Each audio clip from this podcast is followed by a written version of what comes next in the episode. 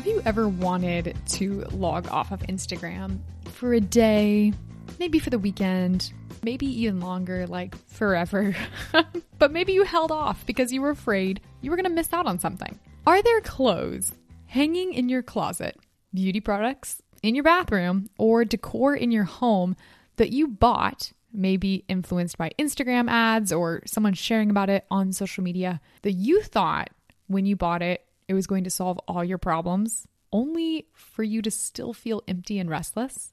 Do you find that your creativity, your clarity of mission, or honestly just your ability to focus on something has tanked? And has that correlated to the time that you spend in front of a screen? Hey there, welcome to Letters to Women. It's a podcast where we explore and embrace the feminine genius in our everyday lives as Catholic women. I'm Chloe Langer, and in today's episode, I'm sitting down with Jessamyn Anderson-Frain. For the first 3 months of 2021, Jessamyn didn't buy anything that wasn't essential. So yes, toothpaste, but no to all the cute stuff that we all love but really do not need in the Target dollar section. She also took an intentional step away from social media during that time. You're going to want to listen in to what she learned about herself during that season and if she's gotten back on social media after that time away. If you're ready for a break and you're really hungry for contentment, sister, this letter is for you. This episode of the Letters to Women podcast is sponsored by the Little Catholic Box. The Little Catholic Box is a quarterly subscription box for Catholic women. Each quarter, Erica, who owns the Little Catholic Box, curates a bunch of fun and unique Catholic items around a spiritual theme. It's so much fun to be a subscriber. It's a blessing to the artisans and creators and small businesses whose items get featured in these quarterly boxes. New subscription signups are currently closed, but you can get on the wait list for when they open back up in December. So if you need a great Christmas gift idea for a Catholic woman in your life, maybe it's your mother-in-law, maybe it's your best friend from college or a neighbor, maybe it's a woman at church who you'd love to surprise, hop on the wait list now so that you have early access. Sign up for their email waitlist notifications at thelittlecatholicbox.com/LTW. And if you choose to subscribe to their box later, you're going to get access to a special deal that they're offering only to Letters to Women listeners. Visit thelittlecatholicbox.com/LTW to get on their waitlist today. Now, let's dive into this conversation with Jessamyn. Today, I'm welcoming Jessamyn Anderson-Frain to the podcast. She lives in Tennessee with her husband, Stephen. She works as a musician, speaker, and writer, and her debut album, featuring music most often heard by Frank Sinatra and Ella Fitzgerald, released in September of 2019. While studying classical voice at the Indiana University Jacobs School of Music, she became heavily involved with campus ministry and fell in love with Jesus and his church. She loves ministering to people hungry for the faith and has enjoyed meeting Catholics across the country over the last few years of her work. Her heart belongs to Jesus, the stage, women's ministry, BBC Masterpiece Dramas, and anything topped with Parmesan cheese. Off the stage, you'll find her spending time with friends, diving into historical fiction novels, or baking in honor of her mom. Jessamyn, welcome to Letters to Women. It's so good to have you on the show. Thank you. I'm just still laughing. The Parmesan cheese thing is accurate, but it's just really funny to hear somebody else read it out loud. You're in good company. Yes. You're in good company. So today we're going to be having a conversation about contentment, what that means, what it means to take an honest look at the way we buy things, and also when and how often we're checking into Instagram and what it means to take a break, like the really practical side of taking a break. But to start off this conversation, Jessamyn, can you tell me a little bit about your story as a Catholic woman? I think especially for listeners who may be getting to know you for the first time while they're listening to this episode. Sure. Yeah. So I'm a cradle Catholic, born and raised. But I kind of describe my family as like a mass on Sundays, prayer before meals family, which is beautiful and wonderful. And I'm very grateful I was raised in the faith, but that was kind of like where it stopped in our family. And I really started to crave more. And I came into my faith when I was in college. Like I never really walked away from my faith. I didn't have a major falling away, but I really came into my faith in college at IU. And after actually being rejected during Rush, I didn't get into a sorority and I was like, fine, I'll go get involved at the church. Yeah. God had bigger plans. So, so that was kind of when I came into my faith, but I was reflecting on this and I was thinking, you know, the last 5 years in particular have been deeply purifying, which to me is kind of a pious way of saying they've just been really hard. I have grown a lot in my faith and in knowledge of the church. And I've just been really hungry to like understand more about our faith. And that growth in my life has been a huge blessing in the midst of a lot of loss and heartache and a lot of questions. And I feel like for the last 5 years, I've kind of constantly been living in transition, but I guess that's what the 20s are. And I guess just, I don't know, something I think that's so beautiful about Catholicism is the way we celebrate our vocations. So I am married. I got married last year and in September, and my husband and I are expecting our first baby in February.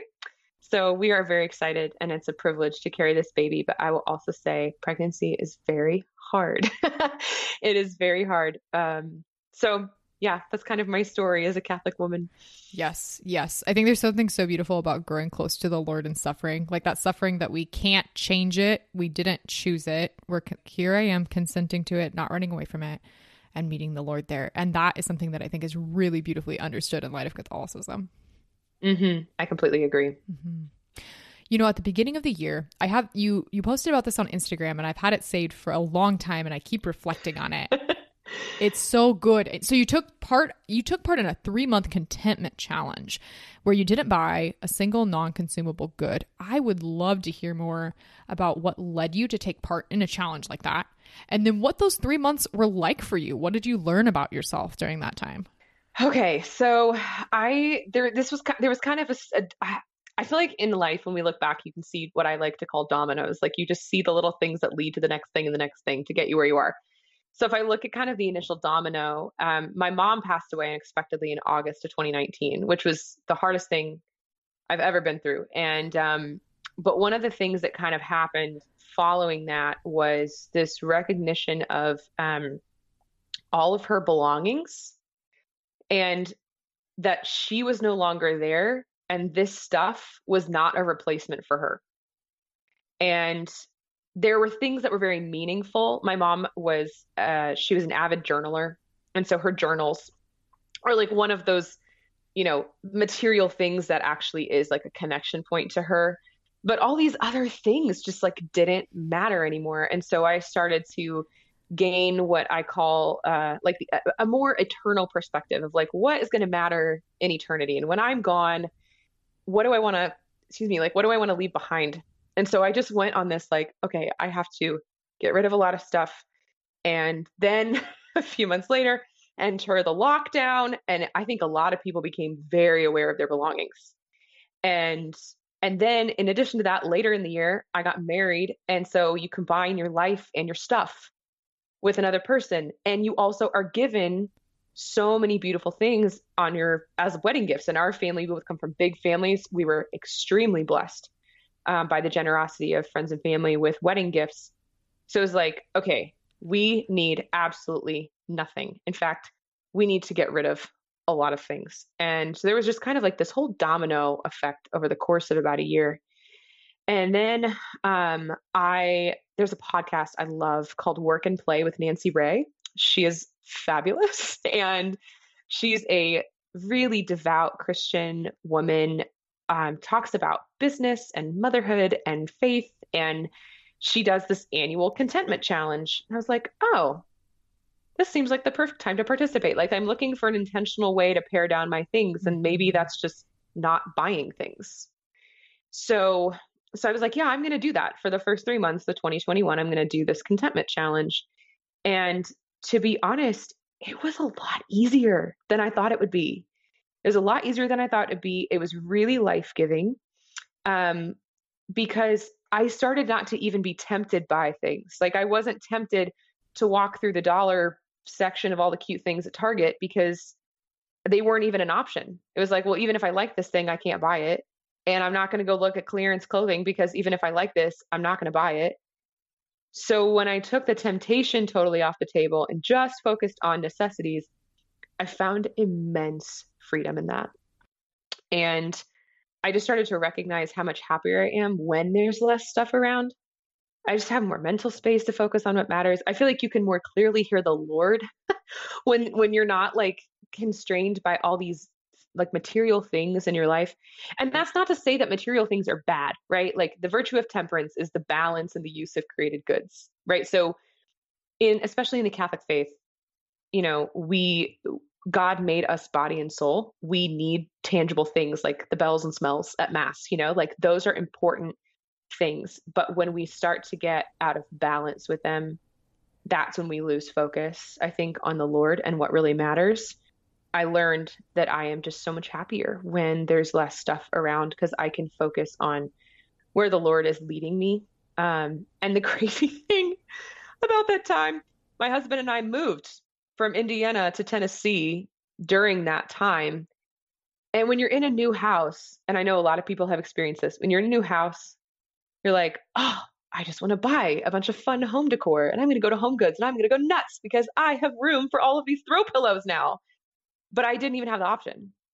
So I just focused on unpacking and working with what we already owned. And we had plenty to get started with. And we're still in the process of decorating. I mean, it takes months to like settle into a house and all of that. But I just didn't have the option to go out and buy a bunch of stuff. And so I didn't. And it was lovely. So that's kind of what I learned during that time. Do you think you do it again? Absolutely. Yeah, it's the kind of thing Nancy Ray on her podcast, she does it every single year. I think she's done it. I don't remember how many years she's been doing it. I feel like this is like maybe the third or fourth time she's done it. But she does it now at the beginning of every year. So for the first 3 months of every year, she doesn't buy anything. And I'm like, yeah, I think I could do that. I mean, 2022 might be a little different because of having a baby. But I think I can I could step back from, again, like the totally nonsensical things from the Target dollar section that nobody needs, you know, like it's all those little things. It's the buy now slide button on Amazon that can just run us into a bad place. And, so yeah, I would totally do it again. Absolutely. So at the same time, so you're not buying anything first 3 months of 2021. You're also going all in and taking a break from social media too. Yes. Tell me about that. Did you struggle? Every time I've tried to do this in very short spurts, the biggest struggle that I have is this FOMO, this fear of missing out when I log off. Was that something that played a part into you walking away from social media? And if so, what did combating that look like for you? Yeah, I think a little bit of the contentment challenge was made easier by not being on social media because I wasn't, first of all, seeing a lot less ads. I'm not seeing what other people have. And then all of a sudden wanting to know where they got it. And I'm not seeing these lifestyle choices from other people desiring to buy things to make my life look like theirs. And these, I mean, this can even be like holy good things, right? Like this can be like spiritual reading and, you know, religious art and things like that, which again, not bad things, but I needed a break from spending money on things like that. So I will say though, my time away from social media, it was glorious. And I really haven't totally gotten back on the train since getting off after Christmas last year. I had a business that ended at the end of 2020 that I felt like I had to be on social media for that business. And when it shut down, it was a direct sales thing. When it shut down, I was like, oh, I don't have to be here anymore.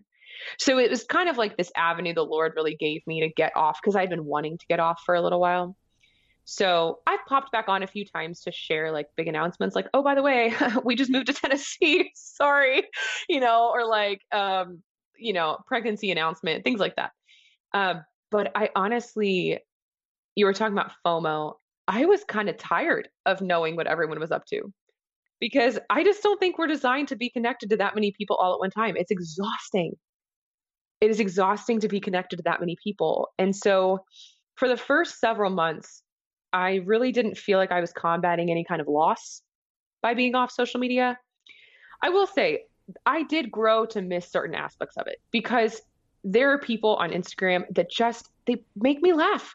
Like they just make me laugh, and laughter is good and beautiful. And like, I missed those people, and I missed content that encourages me. There's a writer in particular I can think of, and she does write a lot about grief. And in the seasons following my mom's passing, her writing was really helpful to me. And so it's like, but here's the difference. Instead of scrolling, hoping that I would happen upon that content, I would just be like, oh, I really wonder what she's writing about. And I would just go to her profile and read her things, and then I'd be done with it. I just didn't need the constant stream in order to find what I did miss about it. And the other thing, and I've talked to so many friends about this, and we have all agreed.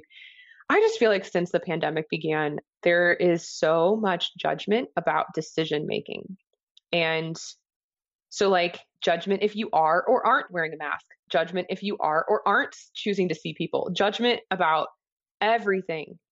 And I was just so tired of feeling like I couldn't post anything without fear of being judged for the decisions I was making on either side. Like, I don't care what side you fall on. Like, I couldn't freely share things without that, without feeling like I was just going to receive a lot of negativity, or even if they didn't comment on it, but just knowing like the people, knowing who's following what I'm doing and all those things. And just like knowing that there would be judgment there. I was like, there is too little time. Life is too short.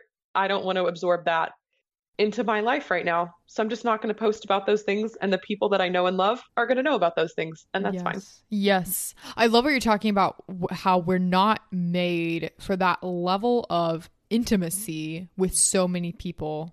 The Instagram, I think in particular, that one's my vice for Facebook. Sure. Twitter, I got off of a long time ago, but Instagram is, that's the one for me. But you know, I got lunch with a friend of mine from college. We haven't seen each other for a year and a half, and she had taken a total step back from all social media last January and has not gotten back on since. And it was so beautiful to sit down and eat lunch with her, because neither of us had any idea what had gone on in each other's lives for the past year and a half. Yes. Breath of fresh air. I didn't know anything. She didn't know anything, because so often in conversation, you know, when I'm talking with friends, I catch this like, oh, but I shared about that on my Instagram story, so you may know about that. So, but it's like, oh, but I really want to share something specifically with them, this one person I'm in conversation with. Oh, but I've already shared it with all these followers. So it's lost its, you know, intentionality. So yeah, I really love that point that I have also hit upon recently in conversations with friends as well. Absolutely. Yeah. No, it makes the time that you do spend with friends so much more intentional, because you're not just trying to like fill in the gaps between your posts. You know, it's like you're actually sharing your life unedited, unfiltered with people that care about it. And there is beauty and true communion in those moments. Yes. Okay, let's say someone's listening into our conversation and they're thinking, okay, I do need some time away from Instagram or maybe social media in general. And maybe they're thinking that this would be good for them. What tips would you give to discerning how to take a break? And then also, I think the biggest piece for this, at least for me, is how to set up boundaries for yourself so that you actually do take that break and aren't sneaking on Instagram at 3 a.m. just to check. Yeah. So there's a book that helped me a lot. It's called Digital Minimalism. And I am so sorry that I cannot remember the author, but it's the only book called Digital Minimalism. Oh, Cal Newport. Cal Newport. Thank you. That was from the Lord. Cal Newport.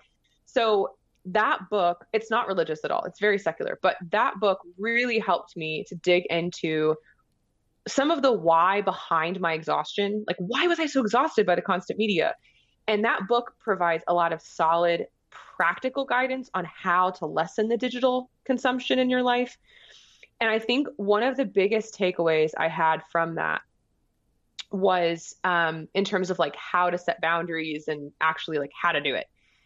He said, if you're going to take, because I think in the book he has like a 30-day challenge, and it's not like a fast, like it's not like, oh, do this for 30 days and then hop back onto whatever you're doing. Like, no, it's supposed to be a very transformative 30 days of like like in the Catholic world, we'd call it discernment of like how to take a break and how to get away and how to make decisions about the role you actually want social media to play in your life instead of letting it happen to you, like you choosing it for yourself.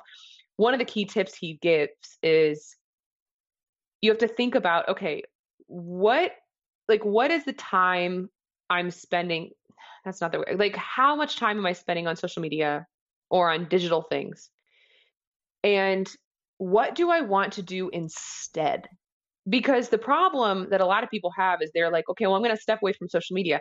But then they're in this place of like, well, I have all of this time and I don't know what to do with my time because I didn't plan anything. So I'm just going to get back on. And so he says, before you step away, you have to make a plan for the things you are going to fill your time with.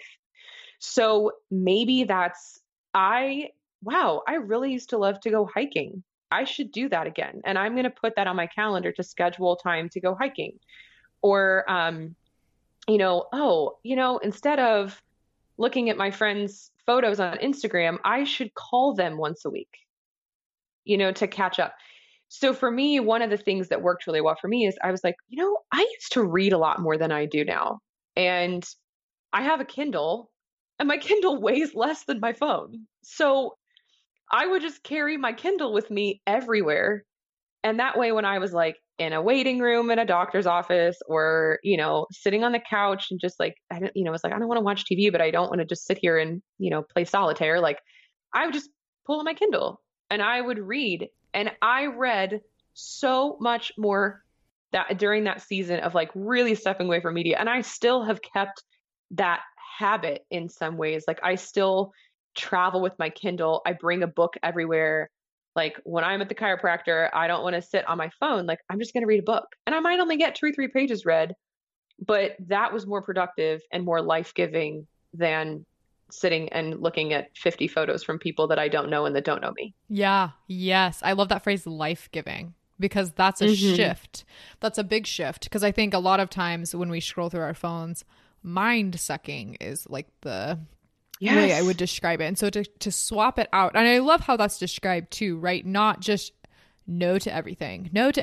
And here's all the things I'm saying no to. And here's all the empty space that I'm creating, but really focusing on what I'm saying yes to. So for you saying yes to reading and yes to life-giving things, that makes this also a much more enjoyable journey when I'm focusing on the things that I get to do instead of all the things that I am leaving behind. Exactly. Yeah. I use a goal setting planner called Power Sheets from a company called Cultivate What Matters. And through a lot of the goal planning at the beginning of the year, and then like each month, you kind of like do a refresh, and they always ask you the question, like, what are you going to say no to? And then what are you going to say yes to? And so it's like, you can see as you write that down, like what you actually desire in your life. And so when you're looking at that from a stance of social media, again, there are good things about it. But if you are finding it to be more soul-sucking than life-giving, look at what areas you do find life-giving. And you might need to take like a total break. Like you might need to just totally separate yourself for a time before you can prudently bring aspects of it back into your life. But to look at like what aspects of it are soul-sucking and what aspects are life-giving, take that total cutoff, take that time to really reflect on what you like about it, and then focus on just taking those aspects, the life-giving ones, away from your time on social media. And that may mean you have to unfollow people that you like, that you feel weird about unfollowing. And I'm like, get over it. Like, they're not going to care. They're not going to notice. And it behooves you more to take care of your spiritual and mental well-being by unfollowing those accounts than feeling this obligation to follow people for some strange reason. Yeah, I think that obligation piece of it is really tying back to something that's kind of been a thread throughout this conversation, where if we're not free to say no to something, then we're not free. Oh, I can't even imagine not checking my Instagram the first thing that I do when I get up in the morning. I can't say no to that. Well, there's not freedom there. You're not being able to choose. Or that same thing where I can't even imagine unfollowing that person. No, I can't do that. Well, is there freedom in that relationship? And then I think a lot of that discernment, and I love how what you're talking about is that this isn't necessarily a cookie cutter, take X amount of months away from this, or this is the exact boundary to set up, but really discerning is there something life-giving about my time here? What is that particular thing? Is that something that can be cultivated off of social media? Is that something I can intentionally bring into the way that I interact with social media? Because that is like a very freeing discernment that comes from that. I've taken some classes at the Theology of the Body Institute, and that was one of the things we've talked about is this freedom in seeing the goodness in things. But sometimes you have to totally cut something off and take time away from that thing that was causing you problems in order to figure out what was good about it, and then let the good back into your life. But if you are so, like, enslaved is a strong word, but truly, like, if you are enslaved by something like Instagram, right? Like, if you're not free, you might have to totally cut that off before you are in a place where you can actually freely use some of the good things about it. So yeah, that's also like a theology of the body concept. So you can thank JP2 for that one, not me. I didn't tell you to do it. A saint did. So there you go. You know, so you're a musician. I've loved discovering your work on Spotify recently. Thank you. Absolutely. You're also a speaker and a writer. I would love to hear about how taking a step back from social media impacted your creativity. Did you maybe grow in confidence or clarity when you were logged off from social media? Maybe too, I would love to hear you speak into, so often social media seems to pit us against each other and encourage comparisons. Was that something you struggled with before social media, before logging off? And is that something that you struggle with less after taking that break? Yeah, comparison's wicked. It is wicked. I will say, you know, as I mentioned, talking about just my story in general, the last several years have been very hard, and they've been hard in many ways, but creatively and professionally, most definitely, because I moved to New York City 5 years ago and was like, I'm going to be on Broadway, and this is the only thing I've ever wanted in my whole life. And then I was there and I was miserable and I left and I surrendered that dream, and then I was really lost. And the challenge with that is then I found myself very envious, more than inspired, during my time on social media. And then I hit a place where I was really saddened. And I was very saddened by the fact that I was having a hard time celebrating my friends' victories. Like, these are friends that are having these beautiful successes in their career, and I was having trouble celebrating them in the midst of my own struggles as an artist. And I really didn't like that about myself. And so I wanted to get away from that mentality. And something else I've reflected on in the space of like being an artist and social media and all of that, and I kind of started to recognize this when I was reading Digital Minimalism. Like, I am fully aware social media can be a great tool. It can be a great tool to help you grow an audience, to connect with people. But I feel like a lot of creatives have given into a lie that we have to have this perfect social media presence and brand in order to be successful. And I don't enjoy making digital content nearly as much as performing live. So one of the things I tried to do was, I was like, okay, if I'm going to take this time away from social media, which I had this mentality of like, well, if I'm not on social media, I'm never going to book anything and I'm never going to be seen and people aren't going to know what I do. And that time away from social media actually gave me time to think, what do I actually want to do? And instead of like pouring all of this energy into creating this really great brand, which in some ways was fun creatively, but I got really tired of like trying to find the best pictures of myself and post them. And like during that time away, I really started to reflect on, what do I actually want? How does social media play a role in helping me get what I actually want and where I feel like God is guiding me with my gifts? And I was able to spend more time intentionally networking with people to book gigs and to work on projects than I ever was when I was pouring all of this time into creating digital content, which is not nearly as life-giving, there's that word again, as performing live. So, and frankly, like I've done like a decent amount of live performing over the last year. You might not know it, but I don't need to promote that on Instagram for it to matter. And I think as creatives, we can fall into this space of like, well, if not everybody that's following me knows about this thing, then it's not important or it didn't matter. And it's like, well, that's not necessarily true. And if you don't enjoy creating this online brand, Imagine what you could do with all of the time you're spending doing that. Imagine what you could do with that time if you went and did what you actually love to do and like poured time into making what you actually want to do happen. Holy smokes. There's so many sound bites from this conversation that I am like replaying. But I think too, something that I've been really reflecting on in my own life, especially within the Catholic Instagram specific world, is this idea of a brand. Like, oh, this has to fit the brand. This has to fit this intentional. And it is good to be intentional and it is good to have a mission and et cetera, et cetera. But just being so constrained by that, that it's exhausting and not even really being able to be yourself or be authentic. Like, you're not a brand. You're a human being who, like you said, like is creative and it has things that she dreams of and desires, and giving yourself the space to just, yeah, to exist and for that not to be reflected necessarily in a little square on a phone. And that's so freeing. That's so freeing. Mm-hmm. Well, and honestly, like if I'm going to be totally honest, like there are Catholic women who I had to unfollow because I was like, I'm judging you and I don't even know you, but I don't like, and like, I know the only reason I'm saying that is because I know I'm not alone, but nobody ever says that. Like, there are these beautiful Catholic women that I was like, I'm just like annoyed by this, whatever you're posting. And I don't want to feel that way towards a sister in Christ. I don't want to feel that way. And so I just had to unfollow them. And that doesn't mean that what they're doing is bad. Like what they're doing is really beautiful, but something about it was grating at me. And that's not an issue with them. That's an issue with me.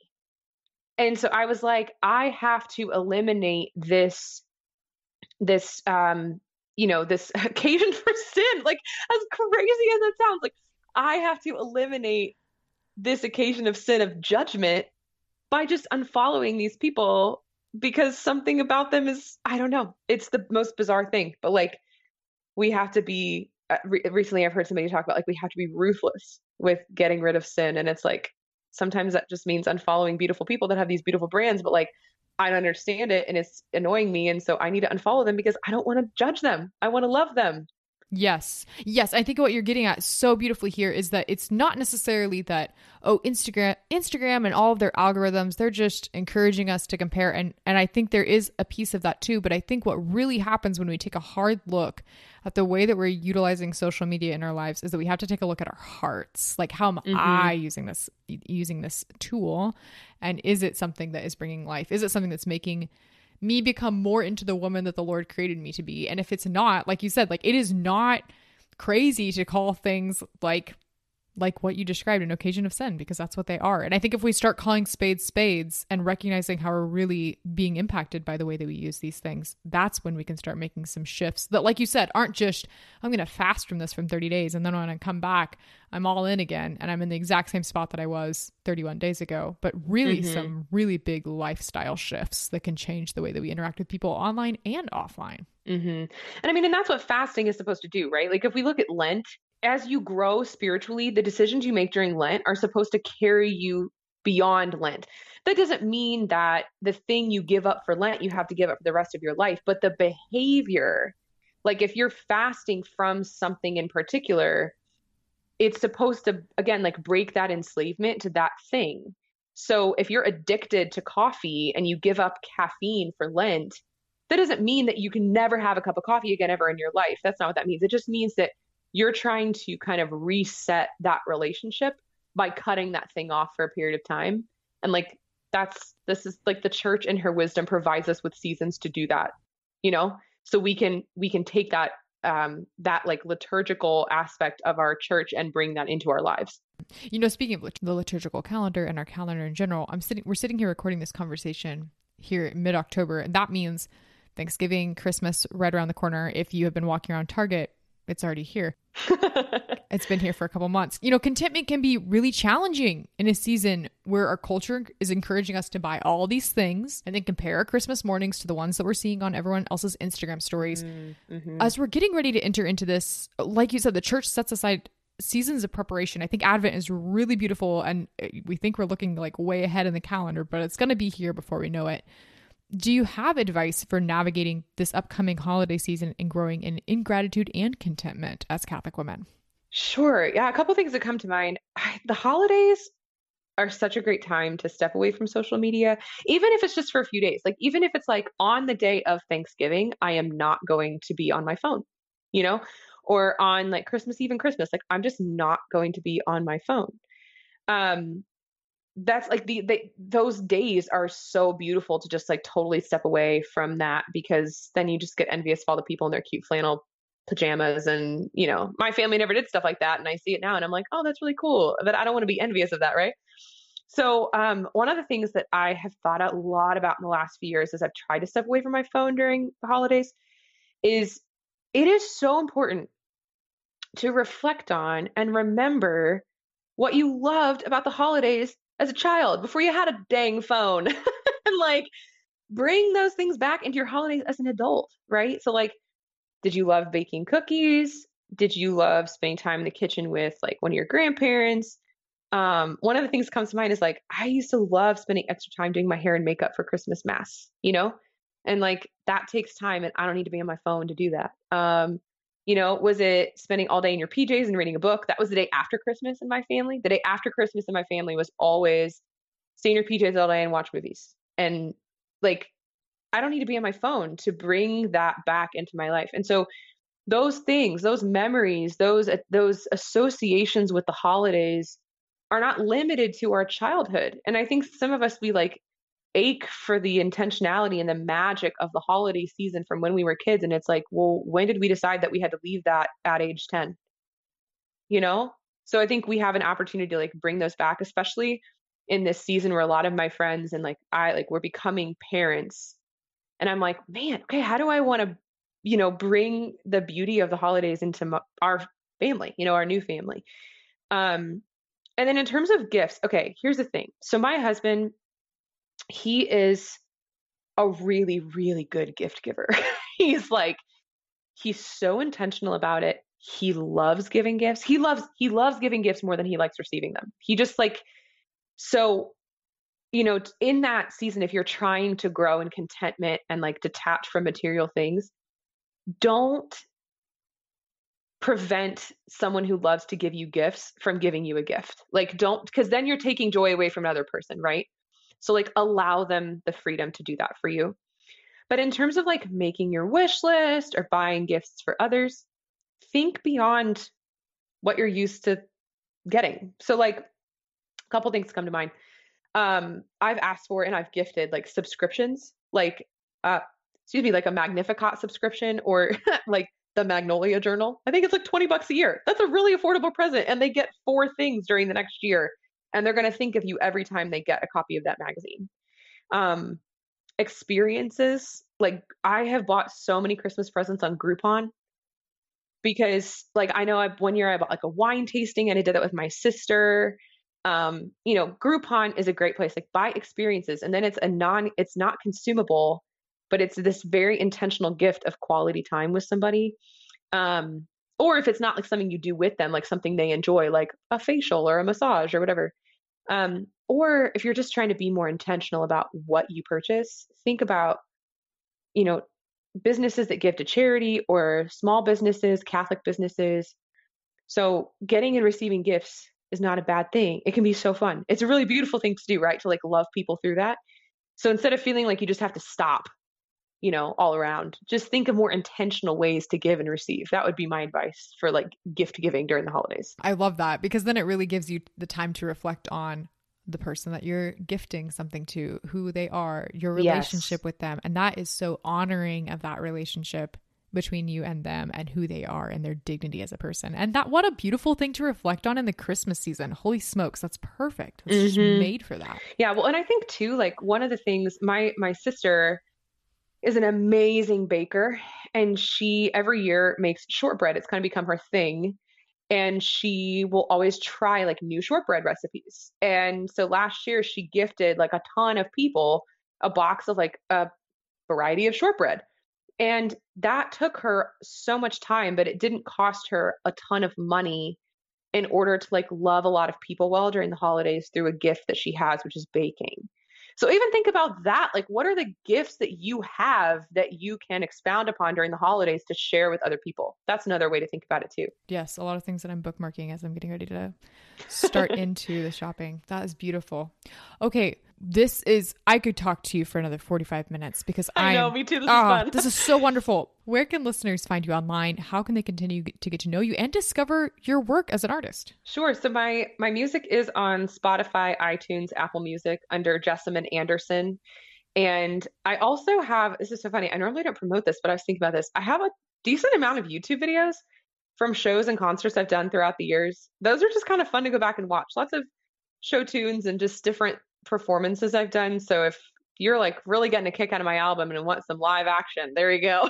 There's a bunch of stuff in the YouTube archives of that. And I do have an Instagram account at Jessamyn Anderson. I haven't been super active on it. But I'm feeling this pull from the Lord to like intentionally use it again. So I'll keep you posted on that if I fully dive back in. I've been kind of scrolling and seeing what people are up to, and I do miss writing things. So, but you can go back and read anything that's on there. I have never taken anything down. So there's a lot on my Instagram page, especially about what we've talked about today with contentment and being away from social media for a time. Jessamyn, the one question that I ask any woman who comes on the podcast is this last one that we'll use to close our conversation together today. And it's this: how do you live out the feminine genius in your ordinary daily life, especially as a woman striving for freedom and for contentment?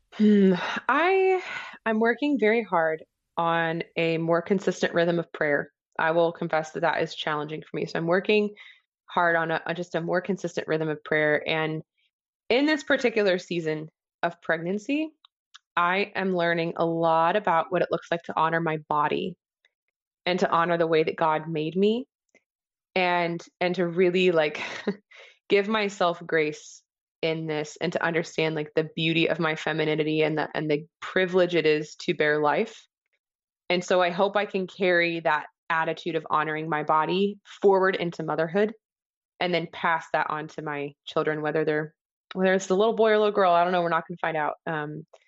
But I would really love to like carry that forward into all of the seasons of my life to really honor the way that God made me. I love that. Thanks for coming on the podcast, for sharing your story. This has been an absolutely delightful conversation. Thank you. Thank you. Thank you so much.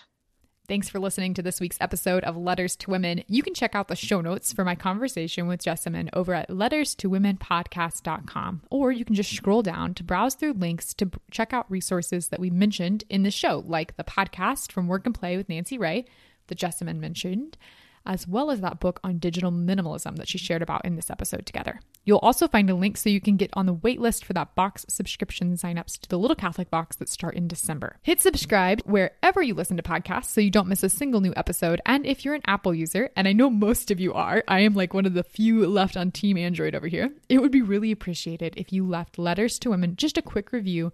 Let me know how I'm doing. Tell other Catholic women about why you like the show. I love reading through those reviews because they help me get to know you better, and they help me learn how to shape the show in the future based on your thoughts and your feedback as a listener. You can check out all the behind the scenes info over on my Instagram account at letters2women_podcast. I really like spending the next couple weeks after a podcast episode airs to just dive into those topics covered in the podcast episode, share quotes from the show, and I just like getting to know you in the comments and in my DMs. I'm actually getting ready to enter into a month-long editing session for my third book, which is on the gift of friendship with women in our lives.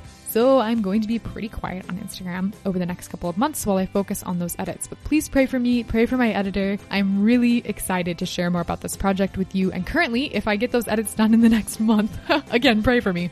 It's scheduled for a spring publication in 2022 with Our Sunday Visitor. That is all I have for today's episode. So until next time, be not afraid.